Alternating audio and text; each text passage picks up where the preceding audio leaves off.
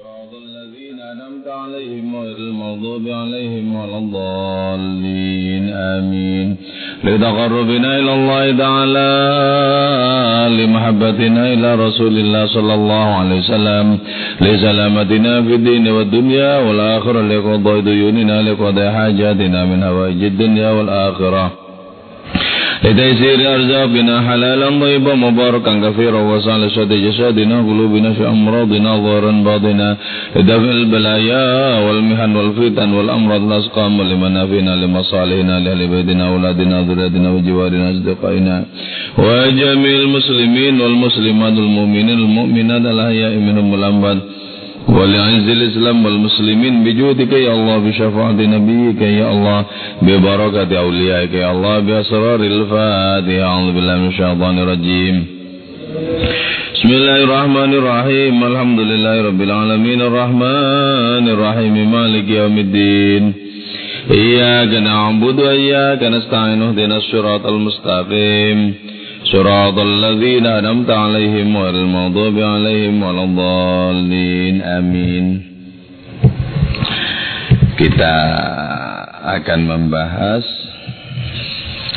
puisi Ibn Arabi yang kedua yaitu Tahiyyatu Mustaqin Mutayyam penghormatan kepada orang yang dirundung rindu dan galau Khalilayya wahai kedua kekasihku. Awija melompatlah engkau bil kathib berhadapan dengan bukit pasir. Warija dan naiklah engkau ala la'la'in Atas semua gema yang ada. Watlub dan carilah engkau Miyah kepada air demi air ya lam-lam yang dikumpulkan Yang mengumpulkan siapa Allah ini Ibn Arabi itu berbicara kepada dua kekasihnya yaitu siapa? Tak lain adalah akal dan imannya sendiri. Jadi kita itu bisa berbicara dan memberikan nasihat kepada akal kita kepada iman kita. Ibn Arabi bilang wahai akalku wahai imanku Ketika engkau sedang berjalan berhadapan dengan bukit pasir, melompatlah engkau. Apa bukit pasir? Segala yang fana ini adalah bukit pasir. Bukit pasir. Yang tidak memiliki ketetapan apa pun kecuali di tangan takdir Allah Ta'ala. Jadi iman kita, akal kita, berhadapan dengan realitas hidup ini itu mesti melakukan lompatan. Artinya jangan sampai kita menjadi bagian dari huru hara kefanaan. Dari berbagai macam gemuruh kefanaan. Jangan sampai. Jadi di tengah gelimang kefanaan kita mesti bisa melompat satu tingkat di atasnya hingga kita tidak digerogoti oleh kefanaan itu. Wa arija ala la lain dan naiklah engkau wahai akalku wahai imanku ala la lain naik ke atas seluruh gema. La'la itu bisa berarti gema, bisa berarti sarab, bisa berarti fata morgana. Kalau kita artikan gema, berarti apa? Kita mesti melakukan transendensi, melakukan pendakian, sehingga kita melampaui seluruh kegaduhan alam yang fana ini. Gema. Melampaui seluruh kegaduhan. Secara jasad, kita bisa tetap di sini di dunia ini, tapi roh kita sudah melampaui segala gaduh, segala warna-warni, segala karnaval, segala sesuatu yang diperebutkan oleh manusia. Hati kita, iman kita, akal kita mestinya bisa melampaui. Melampaui itu. Terus kalau kita artikan la-la itu sebagai fata morgana, maka berarti tidak ada apa pun di alam realitas ini yang kita jumpai selain fata morgana. Sesuatu yang bersifat menipu. Karena itu, jangan mudah jatuh hati kepada segala yang fana. Semuanya serba tipuan. Al-Quran menyebutkan bahwa sesungguhnya kehidupan dunia ini sama dengan pepohonan yang tumbuh hijau.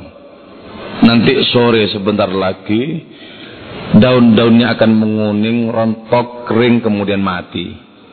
Itu gambaran tentang kesementaraan yang tidak layak untuk mendapatkan curahan cinta kita dan kerinduan kita. Jadi, kenapa ini judulnya, judulnya Tahiyatul Mustaqin Mutayyam, penghormatan untuk orang yang rindu-rindu dan galau. Maksudnya gini.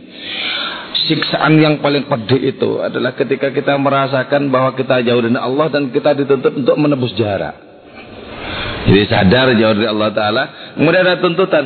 Gimana ini diselesaikan jarak yang jauh ini? Bagaimana bisa kita lumat jarak yang jauh ini? Ketika kita berusaha untuk melumat jarak antara kita dan Allah Ta'ala, tak mudah ternyata.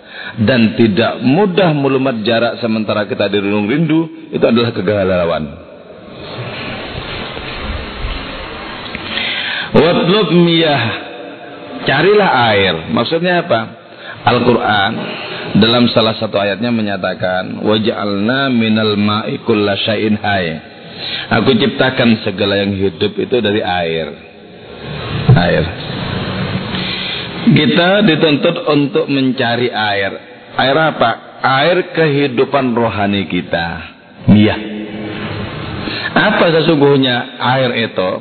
Itu tak lain adalah sifat-sifat Allah, nama-nama Allah yang menjadi penyebab bagi lahirnya segala sesuatu yang hidup ini. Wajalna minal ma'i kulla syai'in hayy. Dan Kata-kata air itu juga merupakan simbol dari rahmat Allah Ta'ala yang meliputi segala sesuatu. Cari air. Artinya apa? Cari asal usul kita yang telah menyebabkan kita berada di sini di hutan dunia yang penuh dengan keterasingan ini. Cari itu. Nah, kalau kita menemukan air dimaksud berarti kita sudah menemukan asal usul dari keberadaan diri kita. Itulah nama-nama Allah, itulah sifat-sifat Allah. Jadi yang pertama Al-Kafib Bukit Pasir kita lompati semesta. Kemudian kita naik untuk mengungguli untuk melampaui seluruh gema kefanaan dunia. Kemudian kita berusaha untuk menemukan air asal usul dari keberadaan semesta, asal usul dari keberadaan kita. Itulah nama-nama Allah, sifat-sifat Allah. Satu bait ini saja kita bisa merasakannya, kita bisa mengalaminya, kita akan menjadi merdeka dari seluruh belenggu duniawi dari segala cengkraman yang fana. Kita merdeka. Satu bait ini saja bisa kita rasakan, bisa kita alami. Cara tercepat adalah bagaimana kita dengan tegas menyatakan moh tidak kepada apa pun yang selain Allah Ta'ala.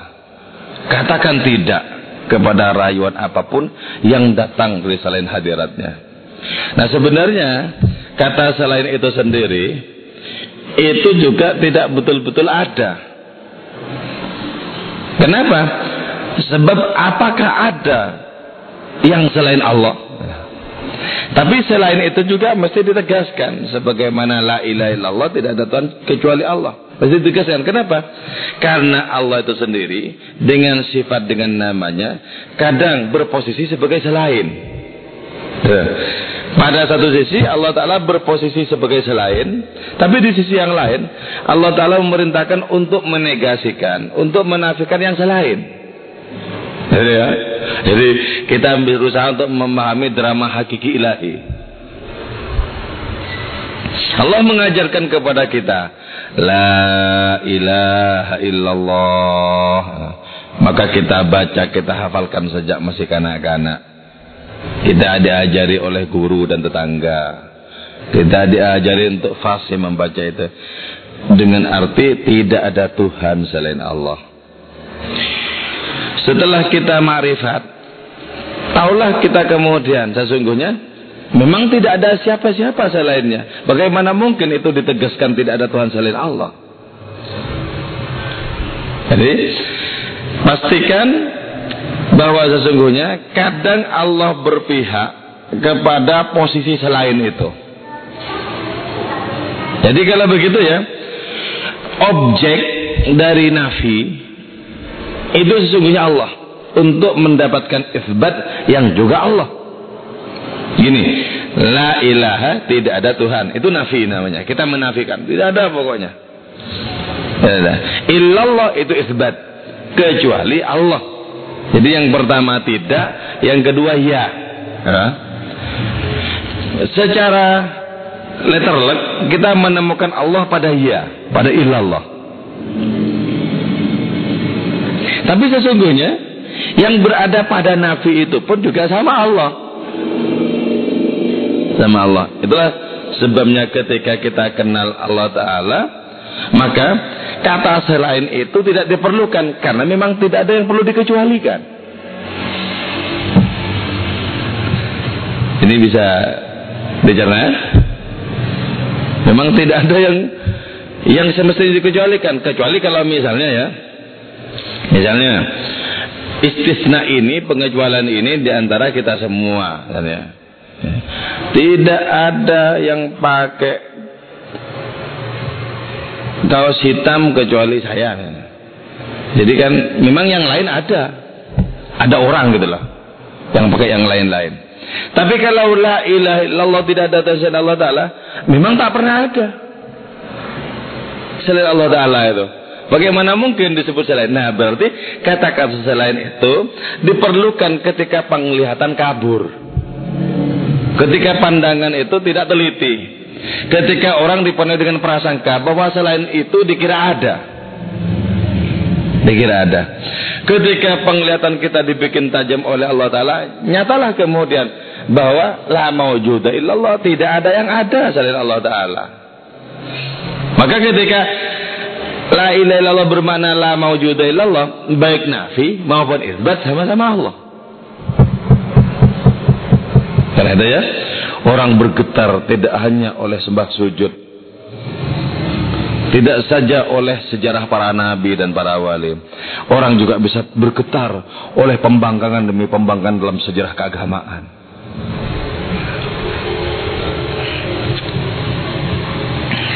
Ya. Oke, ini bait pertama ada yang mau ditanyakan? Yang kira-kira belum mantap, belum yakin. Ada? Enggak ada saya lanjutkan. Fa'in nabiha Fa'in nabiha Karena sungguhnya dengan itu niat air Man adapun orang Qad alimta yang sungguh tahu engkau Waman dan orang lahum ialah bagi itu manusia mi adapun puasaku wa haji dan hajiku wa atimari dan umrohku wa musimi dan hari rayaku. Ya. ini ringkes banget ya. Ibn Arabi itu nulis puisi ringkes begini. Ini kalau tidak dijelaskan sendiri kebanyakan ulama pun tidak paham.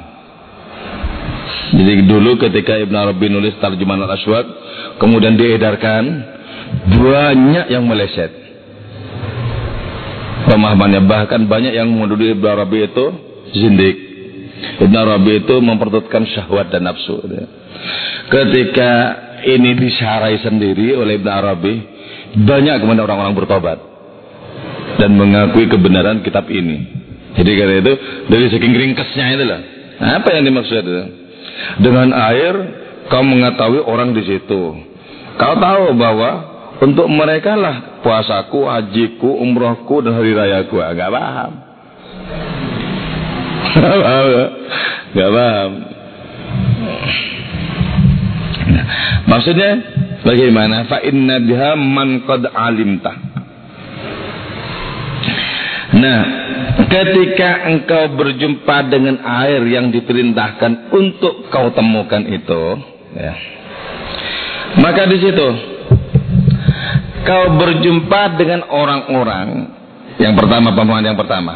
Kau berjumpa dengan orang-orang yang garis spiritualitasnya mirip dengan garis spiritualitasmu. Jadi makanya gini ya, kalau orang-orang sama-sama dekat dengan Allah Taala, sementara garis spiritualnya ini mirip, itu akan merasakan ketika terjadi perjumpaan akan merasakan sepertinya sudah ribuan tahun kita saling kenal gitu.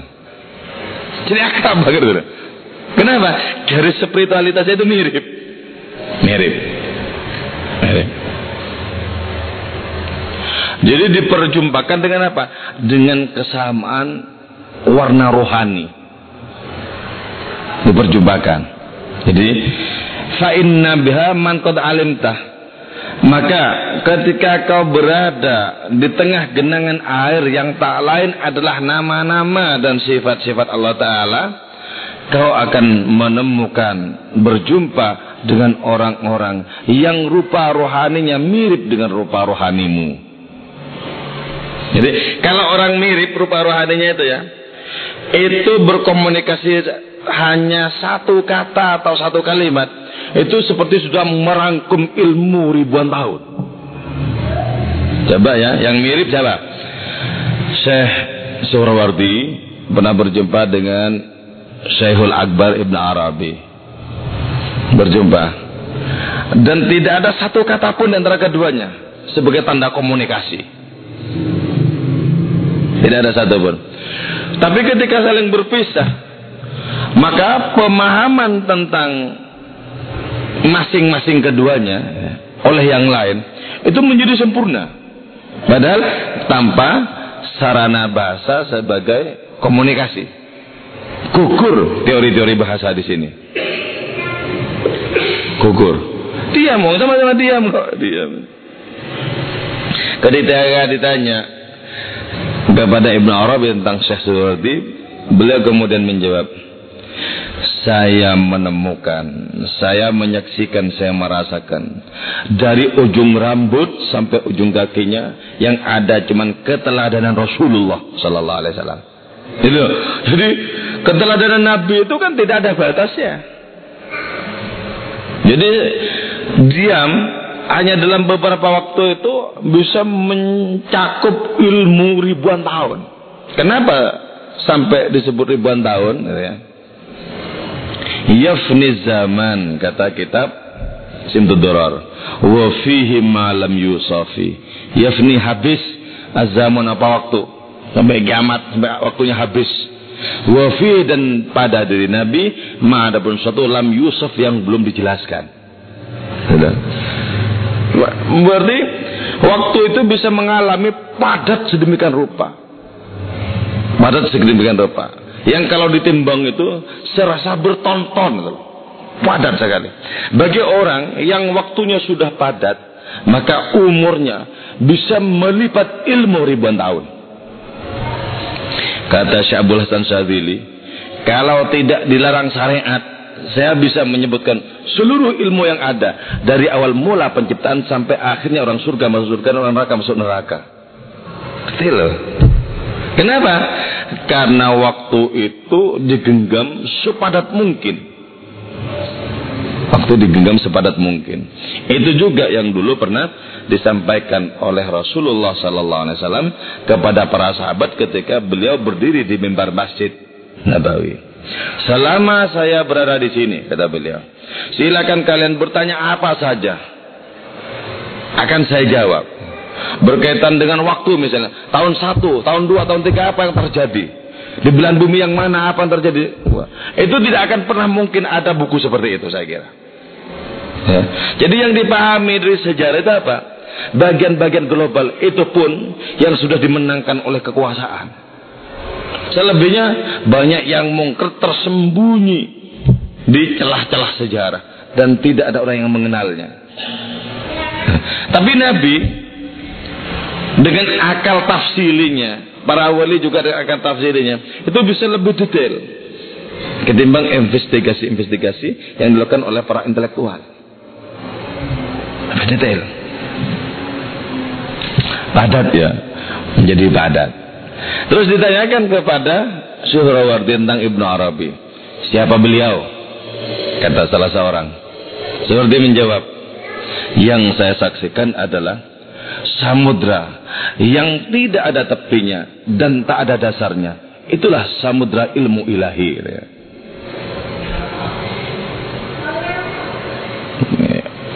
Ya, itu berarti apa? Berarti dua orang itu berjumpa di mana? Di telaga air yang tak lain adalah sifat-sifat Allah dan nama-nama Allah. Sifat Allah sebagaimana zat Allah tak terbatas adanya. Nama Allah juga sama, mutlak tak terbatas. Orang sampai di sifat berarti sampai di nama, sampai di nama berarti sampai di zat. Dan itu tidak ada batasnya. Karena itu tidak ada istilah final bagi orang yang berjalan di dalam Allah Subhanahu wa taala. Hidupnya akan senantiasa terbaharui, terbaharui, terbaharui. Mengalami Allah bolak-balik nggak ada yang sama. Itu loh. Itu kemahaan Allah Ta'ala. Tidak ada yang sama. Karena itu nikmatnya salat isya tadi beda dengan yang kemarin. Walaupun sama-sama nikmatnya. Nikmatnya nanti tengah malam bermunajat beda dengan kemarin-kemarin. Walaupun nikmatnya itu walaupun ritualnya itu sama. Nah, Ketika sedikit saja sudah ada kenikmatan ketika kita mengerjakan kebaikan, berarti kita sudah mendekati pantai keilahian. Jadi ketika kita mau ke pantai, ya, jarak yang tidak begitu jauh, sudah tercium bau garam lautan. Tapi kalau masih belum ada enaknya sama sekali, itu berarti masih cepeng, masih jauh. Gak ada enaknya sama sekali. Sholat gak enak, pikiran gak enak. Berarti belum belum merasakan sedap garam lautan ilahi. Baru nanti setelah sampai di lautan sana, kemudian tempat tergenangnya air tak terkira-kira itu, kita bisa tahu kawan-kawan seperjalanan itu kita bisa paham. Kita juga bisa mengenal dari nama-nama Allah yang mana kita dididik, kita dibesarkan, kita diasuh secara rohani, kita akan paham. Kita akan paham. Nah, dari sini kemudian muncul ungkapan la ya'riful wali ilal wali dari sini munculnya ya. Tapi ini juga sama berkaitan dengan garis-garis tertentu juga. Sebab bahkan seorang wali kutub pun kekasih Allah Ta'ala yang paling puncak itu itu tidak diberi perkenan oleh Allah untuk mengenal wali-wali afrad wali-wali yang hanya memiliki komunikasi spiritual dengan Allah dan tidak dibukakan hubungan itu oleh Allah Taala kepada siapa pun yang lain. Karena itu kalau wali afrod itu ketahuan, itu waktunya sudah mati. Waktunya sudah menghadap kepada Allah Taala.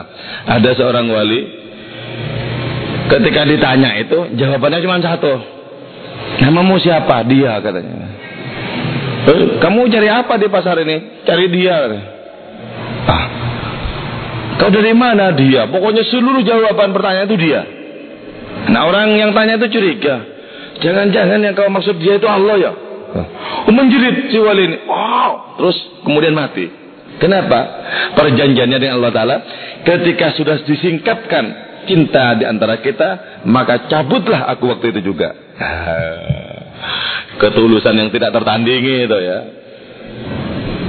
bukan malah mewalikan diri.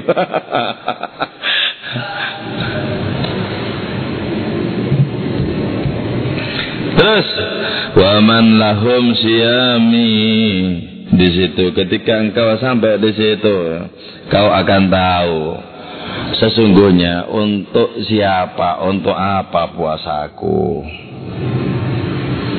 Nah, domir lahum ini, lahum bagi mereka, mereka siapa yang dimaksud sebenarnya itu ya? Itu tak lain adalah nu'utul ilahiyah, sifat-sifat keilahian. Jadi lewat pintu sifat Allah yang mana kita persembahkan puasa kita, itu loh maksudnya. Misalnya kita berpuasa, kan pasti karena kita yakin kenapa kita berpuasa, dipersembahkan kepada Allah. Iya, Allah yang kau pahami yang seperti apa, kan itu loh. Nah, itu yang disebut dengan nu'atul ilahiyah. Yang dhamir di sini lahum.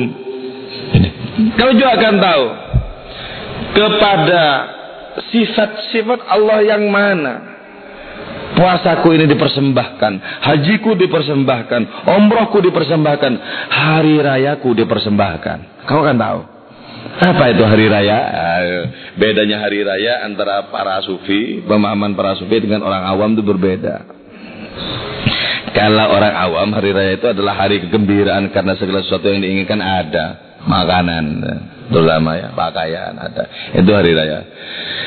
Kalau para sufi justru merasakan hari raya ketika apa yang diinginkan tidak ada. Hari raya bagi para sufi. Kenapa? Itu sudah yang terbaik menurut kehendak Allah Ta'ala. Maka berhari rayalah dengan merasakan kenikmatan kehendak Allah Ta'ala yang tidak sama dengan kehendak syahwat dan nafsu kita.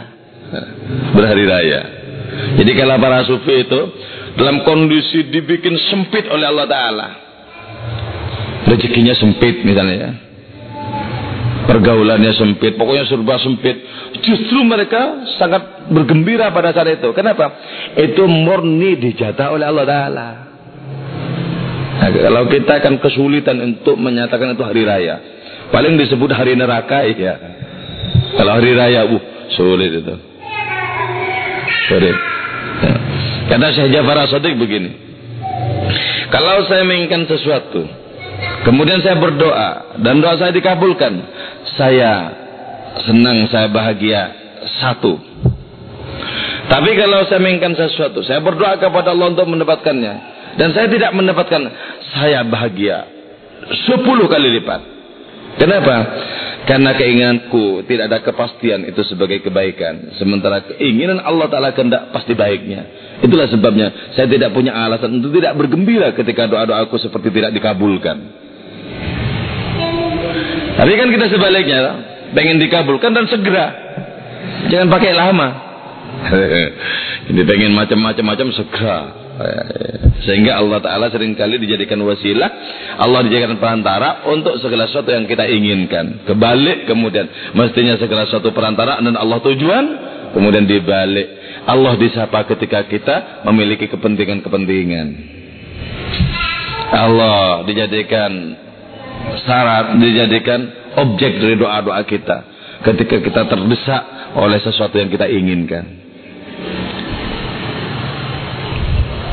Nah, yang dimaksud dengan waman lam siami dan sifat Allah yang mana yang menjadi pintu aku datang kepada hadiratnya. Siam ini apa maksudnya? Yaitu sifat somadia Allah. Sifat somadia itu adalah segala sesuatu bergantung kepada Allah Ta'ala. Itu namanya sifat somadia. Kenapa? Saum ini, puasa ini berkonotasi kepada sifat somadia. Karena Allah berfirman, as-somu li puasa itu bagiku. Artinya apa? Kalau amal yang lain itu sudah ada ketentuan balasannya seberapa, kalau puasa terserah aku. Bisa tidak ada batasnya. Nah, makanya ini disebut sifat somadia. Kalau orang ya, mendapatkan tajalli dari sifat somadia Allah Ta'ala, maka orang ini akan menjadi ibu bagi semesta kehidupan. Jadi makhluk-makhluk bisa berkeluh kesah kepada orang ini. Nabi contohnya ya. Nabi itu mendapatkan keseluruhan tajalli dari sifat-sifat Allah Ta'ala. Nabi menjadi samadiyah. Tempat bergantungnya makhluk-makhluk pada waktu itu. Kitab Diba bersaksi dengan cukup bagus. Yaitu قدماه قبلهما البعير فزال ما اشتكاه من المحن والنوائب. آمن بالضب وسلمت عليه الأشجار وخاطبت الأهجار وحن إليه الجذع حنين زين الناديب. يداه تظهر بركتهما في المطاعم والمشارب. Qadamahu qabbalahum al-ba'ir. Dua kaki Nabi dicium unta yang sedang gelisah. Ya. Fa'azala mastakal. Mencium kaki Nabi hilang gelisahnya. Ya. Berarti Nabi itu somadia. Ya. Duta pertolongan Allah Ta'ala tidak saja bagi orang-orang beriman. Tidak saja bagi manusia. Kepada makhluk-makhluk sebangsa hewan. Dan tumbuhan juga Nabi menjadi tempat keluh kesah mereka. Coba di dalam kalimat yang lain masih dalam kitab Diba diungkapkan.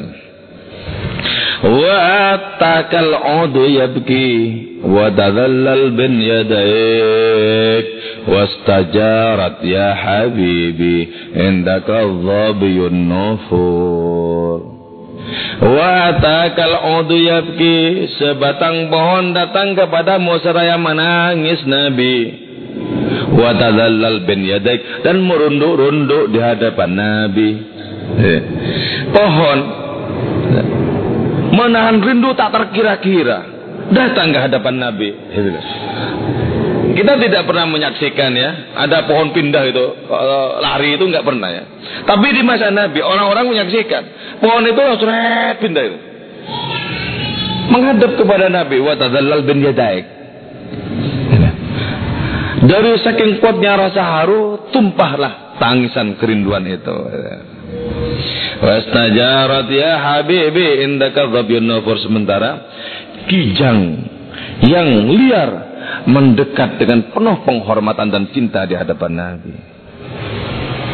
Jadi Nabi itu memiliki samadiyah. Kalau kita oleh Allah Ta'ala diberi serpihan sifat samadiyah itu, kita hidup kita ini akan mulai peduli kepada orang lain. Sudah mulai peduli. Sudah tidak memikirkan dirinya sendiri tok enggak. Orang lain. Yang kepikiran orang lain ini gimana. gimana. Kepikiran. Kalau tidak bisa membantu orang yang semestinya dibantu. Kepikiran banget. Marah sakit rasanya. Bagaimana kau tidak memiliki kesanggupan untuk membantu. Gitu. Itu berarti sifat sama dia sudah masuk. Itu. Sudah masuk. Sudah mencium apa? Mencium garam lautan keilahian. Jadi karena itu berhentilah untuk hanya berpikir diri sendiri. Itu tanda-tandanya orang kerdil. Berpikir tentang orang lain gitu kan. Orang lain. Orang yang mengorbankan dirinya sendiri untuk kemanfaatan orang lain akan diberi kehidupan seribu kali lipat dari kehidupan yang sebelumnya. Ya, kan? Kenapa? Hidup Nabi itu paling bermutu karena paling memikirkan orang lain. Jadi paling bermutu, hidup paling bermutu. Sudah dirinya sendiri sudah lupa. Bagaimana memikirkan dirinya sendiri sudah lupa, dah nggak pernah ingat lagi gimana gimana.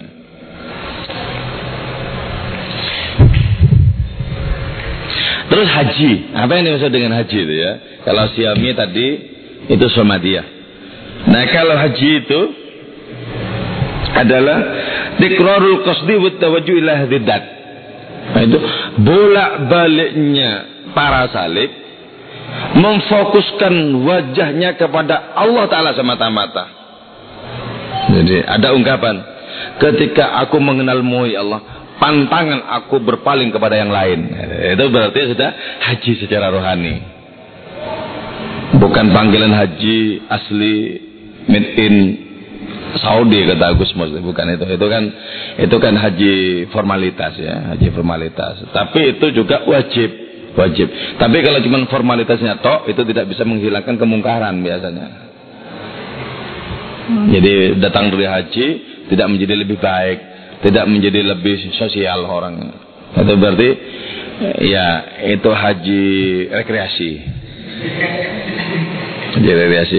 Nanti oleh-olehnya banyak sekali itu kan. Bahkan sebelum berangkat oleh-olehnya sudah numpuk di rumahnya sebenarnya. Belinya itu di Jakarta, di Surabaya udah banyak. Jadi nanti kalau pulang itu nggak bercerita bagaimana uh, nikmatnya sholat nggak begitu. Tapi cerita bangunan-bangunan uh, bisa bisa hilang loh, masih sama kok. Jadi yang diceritakan tuh bangunan yang nyaris sama, karena itu bisa hilang kalau tidak nih itu. ceritanya itu bukan kenikmatan di Mekah, di Madinah bukan. Kenikmatan ini enggak ada. Ceritanya tentang shopping-shopping dan lain semacamnya. haji. Jadi haji itu apa? Tikrarul qasdih bitawajju ila hadidat.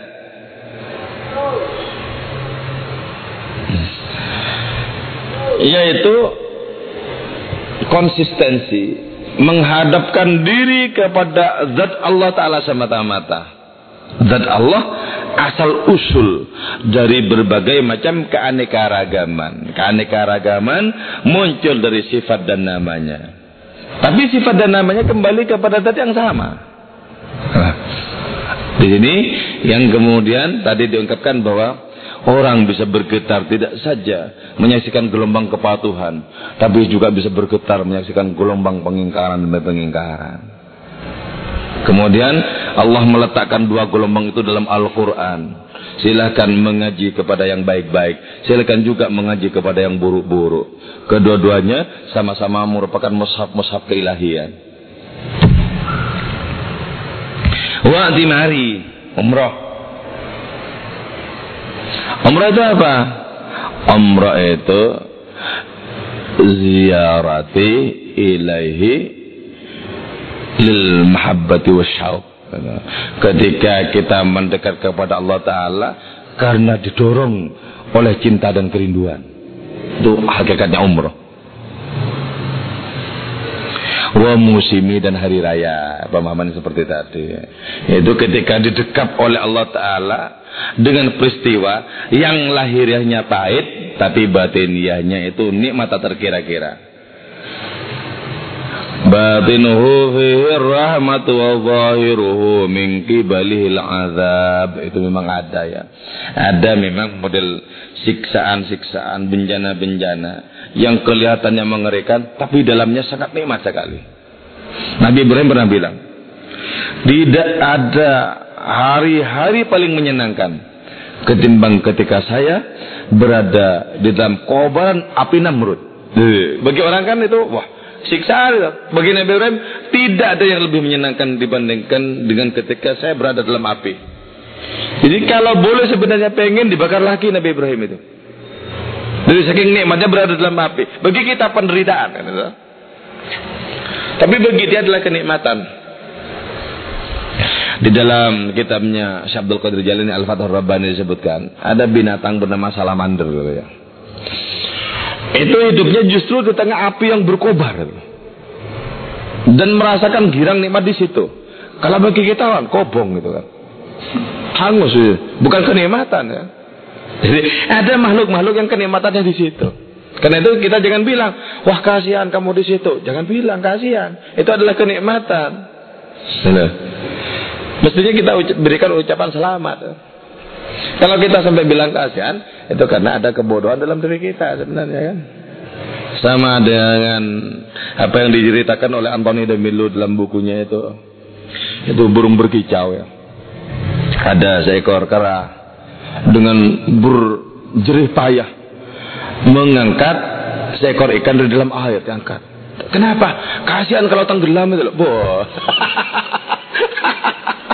Gak apa. Kasihan kalau tenggelam. Malah penderitaan diangkat di situ.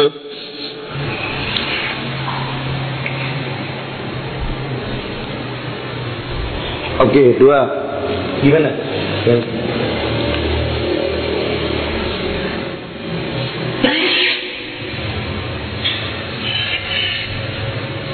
Ada yang menanyakan?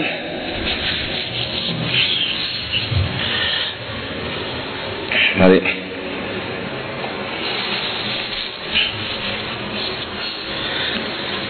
Alhamdulillah. Karena itu ya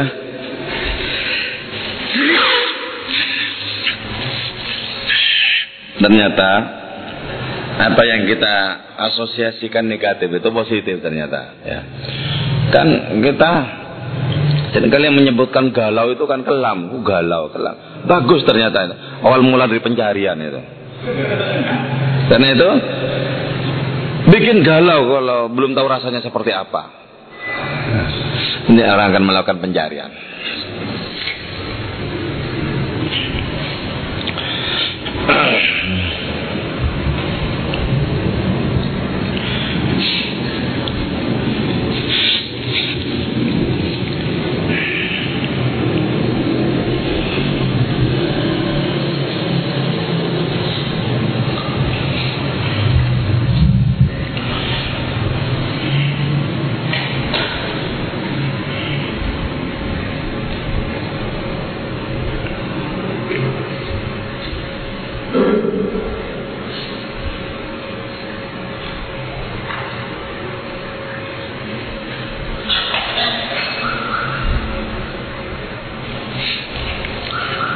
Ya, silakan.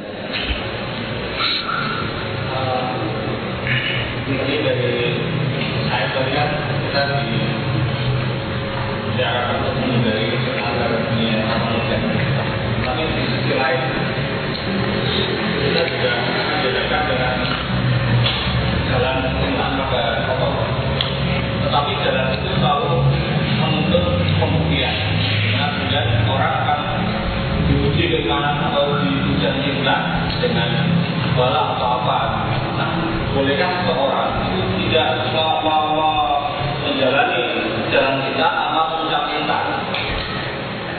Karena satu sisi ketika dia mengungkapkan kerinduan dan cinta pada Allah, dia akan akan diuji. Iya. Apa boleh ketika melalui jalan itu tapi tidak uh, tidak berkuasa untuk mengatakan kerinduan dan cinta? Karena di hal ini dia akan tidak kuat menjalaninya. Itu bagaimana? Ya. Justru sebaiknya begitu memang. Jadi cinta itu bukan ungkapan-ungkapan sebenarnya. Betapa memalukan ketika cinta masih ungkapan-ungkapan. Jadi mestinya kenyataan. Mestinya kenyataan. Jadi.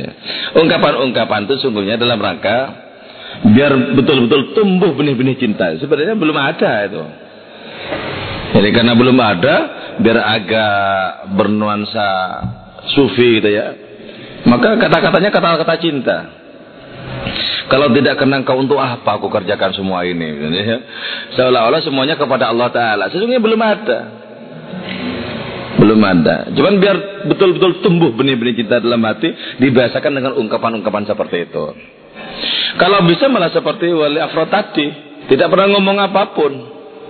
Sebab pembuktian itu lebih terutama bukan kepada kata-kata. Pembuktian itu kepada realitas. Ya. Nah, itu lebih bagus. Kenapa? Lisanul hal afsal min lisanil makol. Bahasa tindakan lebih fasih ketimbang bahasa kata-kata. Apa yang kita hargai dari orang yang sering kali bilang, ya aku tak ke sana ke sana, nggak pernah ke sana. Tapi ada orang tidak pernah berkata-kata bolak balik ke sana. Jadi kata-kata bisa untuk menumbuhkan benih-benih cinta, tapi juga kata-kata bisa merupakan ungkapan dari kenyataan cinta yang tidak bisa dibungkam. Ayah sabu sabu anal habba mungkatimun. Apakah orang menyana, orang mengira bahwa cinta itu tersembunyi di antara derai air mata dan hati yang membara. Jadi nggak sulit untuk menyembunyikan itu sulit. Tetap aja ada ungkapan-ungkapan itu ada. Karena itu kitab-kitab para sufi itu ya. Sesungguhnya ungkapan-ungkapan yang tak terkendalikan dari cinta yang dialami. Ya. Hanya sedikit orang yang bisa tampak seperti biasa-biasa saja tanpa tanpa kelihatan jatuh cinta. Hanya sedikit orang yang bisa begitu. Dan orang yang bisa begitu kelasnya seperti kelas makomnya gunung. Yang seolah-olah diam tapi sungguhnya berlari sebagaimana awan gemawan di langit sana. Jadi karena itu jangan terutama menjadikan kata-kata sebagai bukti. Itu pengakuan. Pengakuan belum tentu bukti. Seluruh pengakuan, seluruh dakwah, seluruh tuduhan tanpa bukti akan tidak sanggup menjerat seseorang di pengadilan. Maksudnya? Dengan sikap?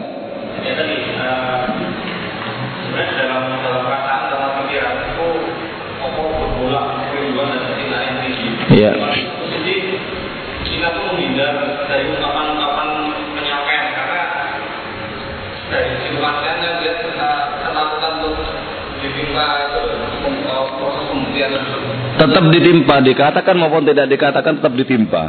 Itu itu itu diterima tapi karena seolah menyatakan itu dan mulanya ada kemudian gitu.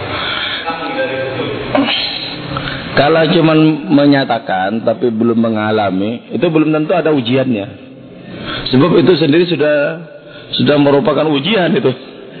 Jadi, jadi orang berkuat-kuat dengan kata-kata cinta tapi tidak mengalami, itu tidak akan ada ujiannya. Sebab itu kosong. Kosong ya.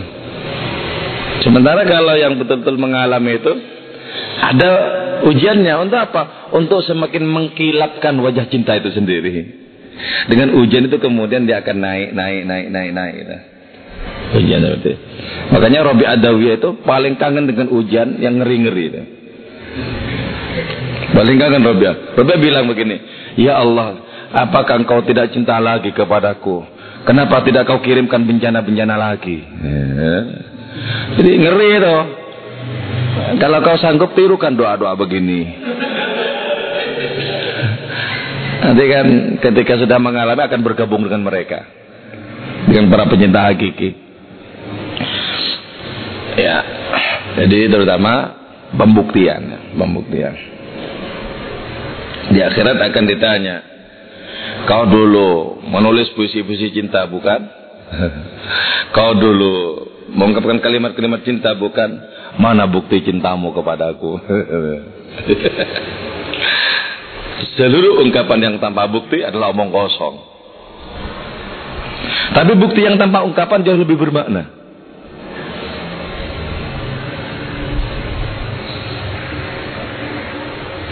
Ada lagi.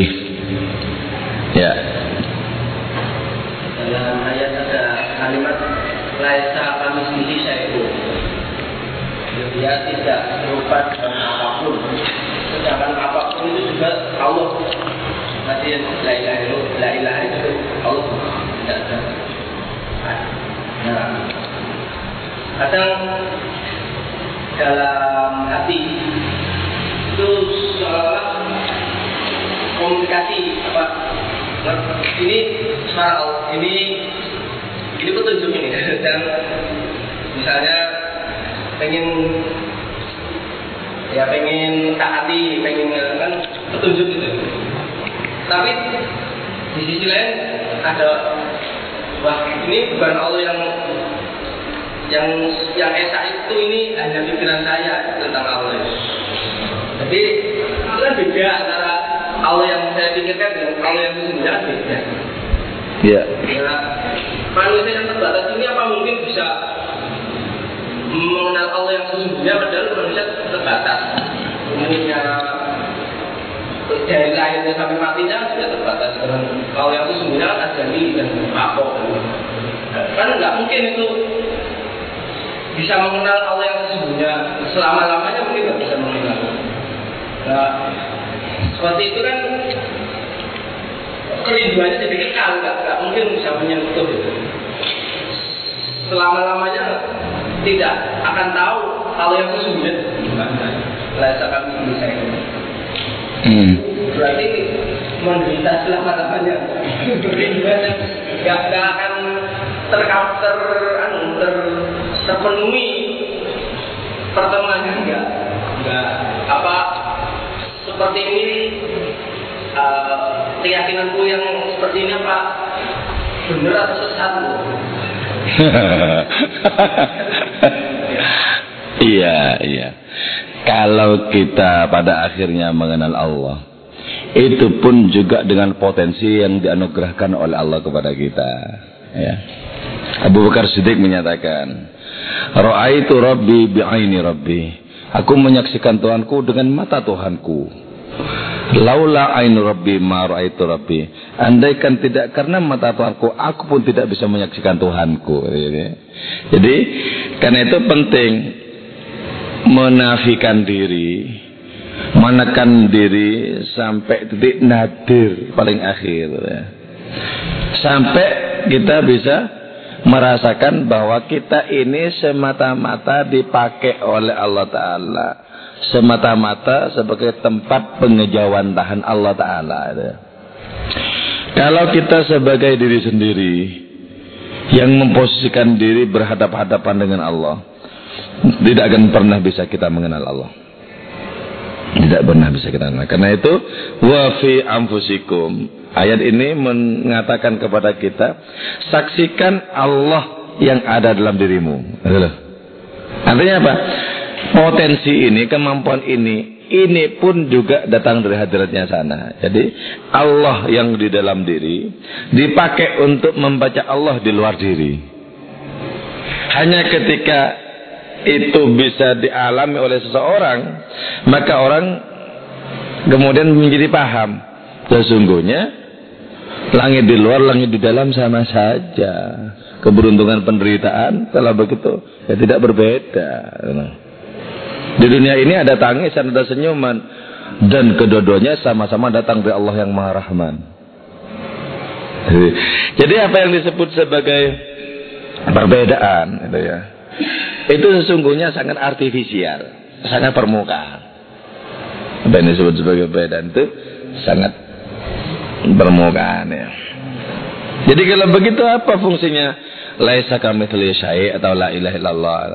Itu kan untuk menafikan tentang anggapan-anggapan bahwa yang lain itu ada itu aja lah. Untuk menafikan itu. Maka karena itu kemudian di jalan rohani kita tidak bisa mengandalkan ilmu yang kita miliki.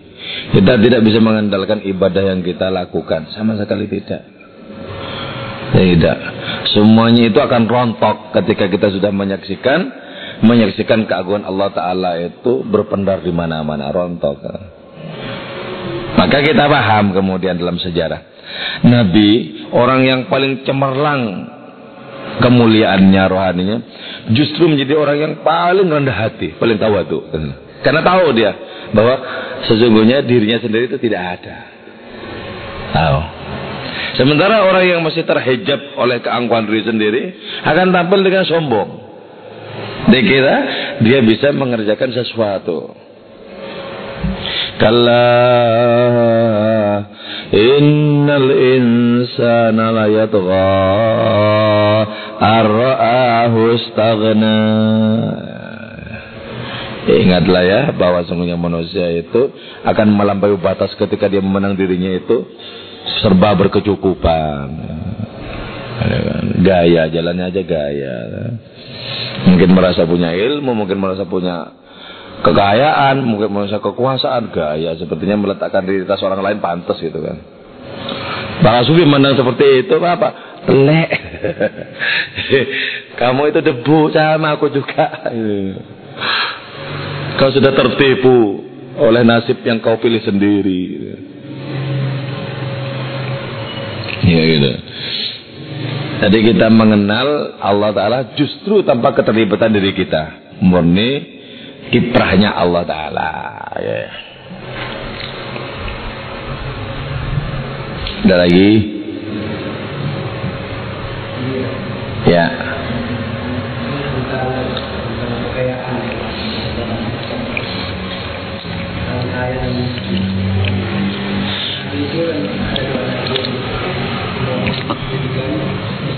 Miskin ya.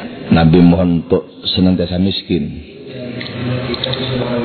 Iya, kelak dibangkitkan bersama orang-orang miskin.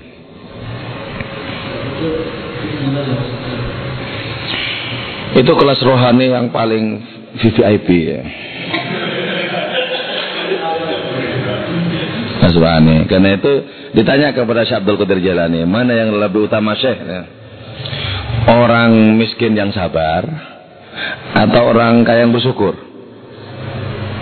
Beliau menjawab dengan pasti, jelas orang miskin yang sabar. Kenapa? Teladannya Rasulullah.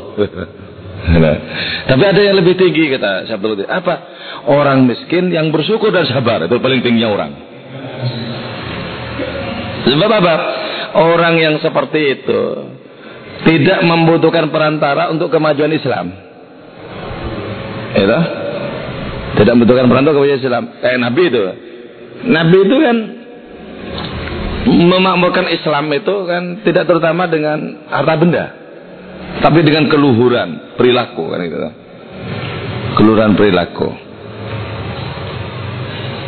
Andaikan Nabi itu meluhurkan Islam dengan harta benda, tentu tadi Nabi tidak akan menolak ketika ditawari gunung-gunung berupa jadi emas dan milik Nabi. Ditolak sama beliau kan? Berarti bukan itu yang utama. Walaupun ya, walaupun ya, Islam itu tidak mengajarkan untuk menolak kekayaan, enggak. Islam itu tetap memberikan nilai kepada kekayaan yang dipakai dalam kebaikan. Nah, ketika Nabi membaca zaman akan terjadi suatu saat bahwa Islam itu hanya bisa ditegakkan dengan adanya kekayaan dan ilmu pengetahuan, maka kemudian beliau bersabda, saya di zamanun ala ummati la yakumuddin illa bil ilmi wal mal. Akan datang suatu zaman kepada umatku di mana agama tidak bisa tegak kecuali dengan ilmu dan harta benda. Sekarang mau ngundang Habib saya misalnya ya oh ya 50 juta berapa wah ya. kalau mahasiswa-mahasiswa nggak bisa sumbangan ya nggak bisa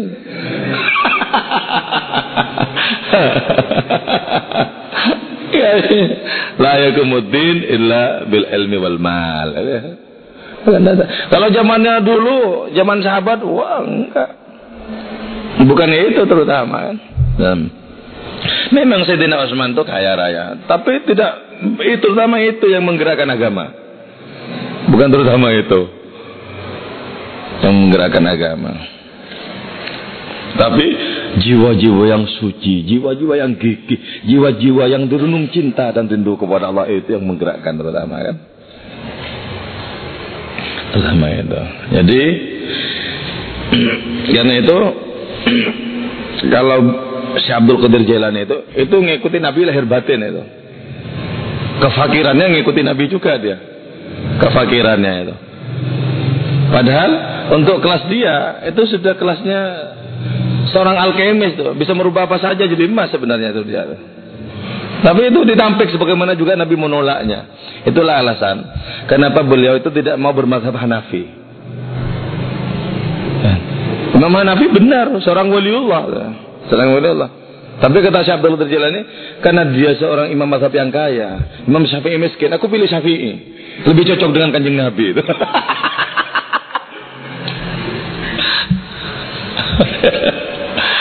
ya. Jadi kalau kita ukur-ukur diri sendiri ya, kalau memang belum waktunya nggak usah pakai doa-doa itu.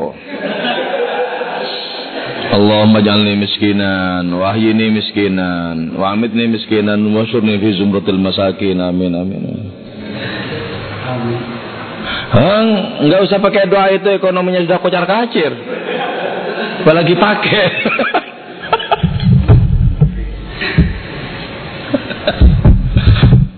itu ya si ternyata apa semakin banyak sifat Allah dalam diri orang semakin banyak nama Allah beroperasi dalam diri orang itu semakin mengallah kehidupannya. Dan itu yang semakin banyak manfaatnya ke samping. Semakin banyak manfaatnya ke samping.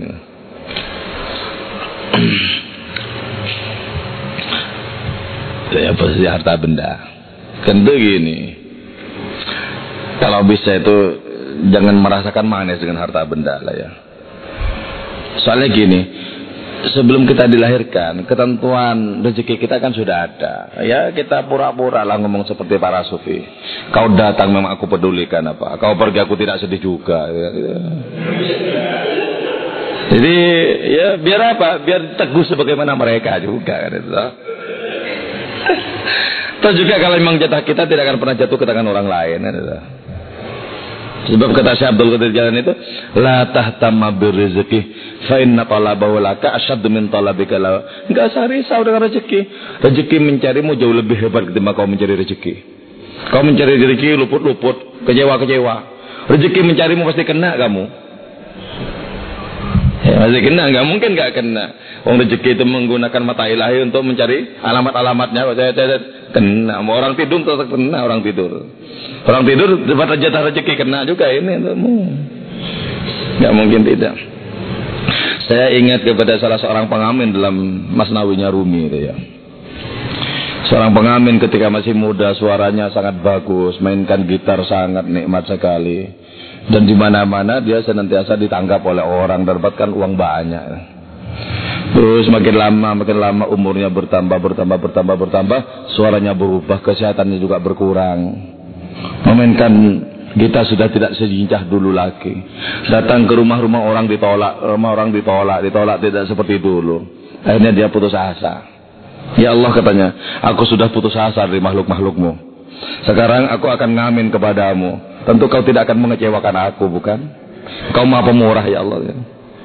Dia ngamin kepada Allah Ta'ala dengan apa? Dengan cara mendatangi kuburan dan bermusik di kuburan. Wah. Ngamin kepada Allah harus di tempat yang sepi seperti ini. Toh Allah juga maha tahu kebutuh apa. Jadi ngaminnya itu dia di kuburan. Sampai akhirnya tertidur di kuburan. Eh, jadi dia sudah putus asa dari makhluk-makhluk. Dia cuma menemukan pintu Allah satu-satunya terbuka bagi pengharapannya. Nah, agak jauh di sebelah kuburan situ, ada seorang sufi mengadakan kajian rutin. Dan jemaahnya banyak. Dengan pesta pora tentunya juga di situ. Makanan-makanan, minuman-minuman. Pesta pora. Setelah selesai pengajian di situ, orang pada makan-makan. Orang pada minum-minum, kemudian lampung. Panitia pengajian itu kemudian melaporkan kepada si sufi ini terdapat sumbangan sekian. Terdapat sedekah ini sekian. Ini bisa dipakai untuk pengajian minggu depan. Jangan kata si Sofi itu. Jangan dipakai untuk pengajian minggu depan. Ini sudah ada yang punya. Sudah ada yang punya. Yang punya sekarang sedang tidur. Karena kelelahan bernyanyi di kuburan. Jadi Sufi ini dengan mata hati ini jauh. Di sebelah sana ada pengamin Allah. Pengamin yang mengetuk pintunya Allah Ta'ala. Sufi ini dipercaya untuk mendapatkan tajalli Allah Ta'ala dengan sifat alimnya ya, dengan sifat ilmunya.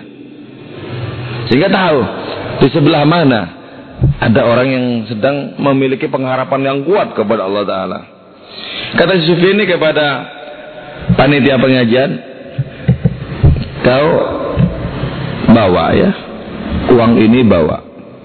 Ini jatahnya orang yang sedang tidur kuburan sebelah sana. Kau bawa. Kau bangunkan, katakan. Ini hasilnya kau ngamen, kau bilang begitu.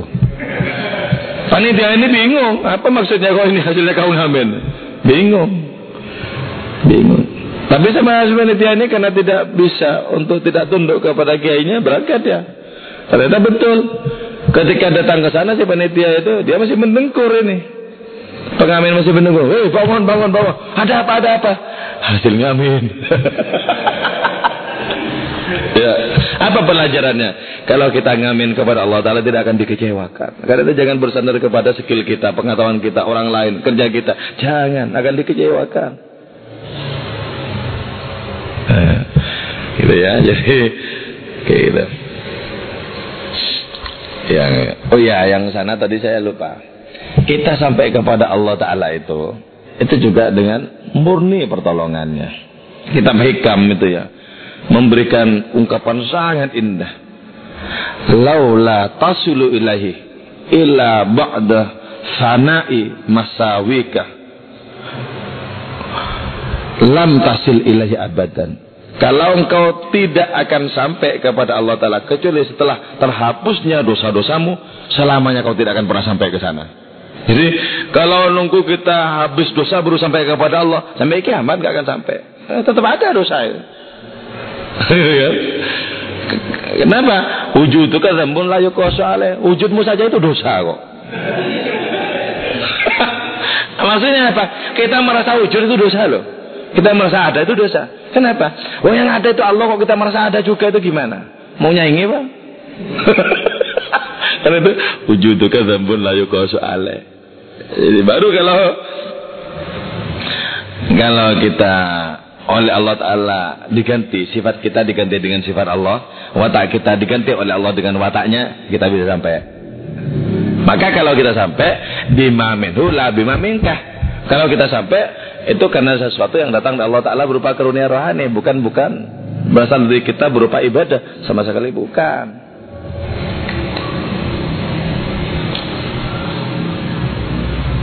Ada orang gila ya. Ada orang gila ketemu Ibn Arabi itu loh. Orang gilanya bilang sama Ibn Arabi, Orang ini bilang, kau punya cerita nggak hari ini? Katanya. Orang gila itu. Ibn Arabi nggak jawab, senyum saja, senyum aja. Kok cuma senyum-senyum nggak jawab pertanyaan saya? Kata Ibn Arabi, enggak ya, saya lihat malaikat-malaikat tuh berseliweran. Kayak gitu kok bikin kamu senyum biasa malaikat mengkak gitu. Kau punya cerita nggak hari ini? Ya. Iya ada katanya kan. Satu hari ada seorang ulama, seorang alim, seorang kiai datang kepada Rabi Adawiyah. Rabi tanya, Kaifaluk, bagaimana keadaanmu? Si alim itu jawab, Alhamdulillah, sangat baik sekali. Sangat baik sekali. Badan saya sehat, hati saya sehat, dan saya mempeng semangat ibadah kepada Allah Ta'ala. Alhamdulillah dijauhkan dari dosa-dosa. Kau bilang dijauhkan dari dosa. Wujudmu itu dosa, kok gimana? Dijauhkan dari dosa. Si gila ketawa, cerita terindah hari ini sambil pergi cerita terindah hari ini sambil ketawa sambil lari. makasih, makasih ceritanya ya. Jadi itu asal usul dari ungkapan wujuduka zambun la yuqasu alaih. Wujudmu adalah dosa yang tidak teranalogikan. Jadi ketika masih merasa ada, itu masih salah kok. Oke, ada lagi?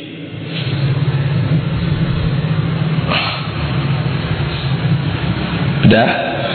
Dua bait ini saja kalau kita dibimbing oleh Allah Ta'ala untuk bisa mengamalkan sudah luar biasa. Kita akan mendengarkan suara absir bimuwafaqatin nabiin.